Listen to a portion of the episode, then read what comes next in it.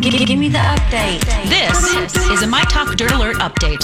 A quick look at what's happening in entertainment Dirt. We want the dirt. on My Talk. My Talk. Did you want to tell me something? The anticipated Katy Perry song, uh, Katy Perry song, Harleys in Hawaii, was released yesterday. A video accompanying the release. It fix- uh, features Katy Perry riding, well, Harleys in Hawaii. It's a mid tempo groove. It harkens a getaway vibe as a couple seeks some alone time. Uh, this is Katy Perry's third single this year. And we don't know if all the tracks will wind up on what would be her sixth album. Well, Bruno Mars fans are really excited. He posted a picture on Twitter, shows him in the studio, laid back in his vans while facing a set of keyboards. Now, he hasn't dropped any solo music since 2016, so fans are hungry and ready for more.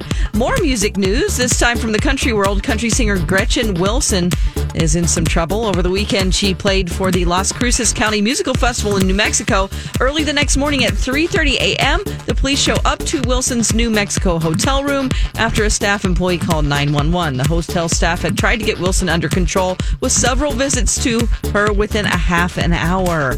I guess she was being super loud and actually kicked out of that hotel.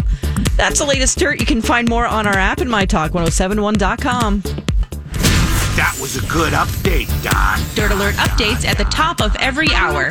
Plus, get extended Dirt Alerts at 820, 1220, and 520. Meet me back here in an hour.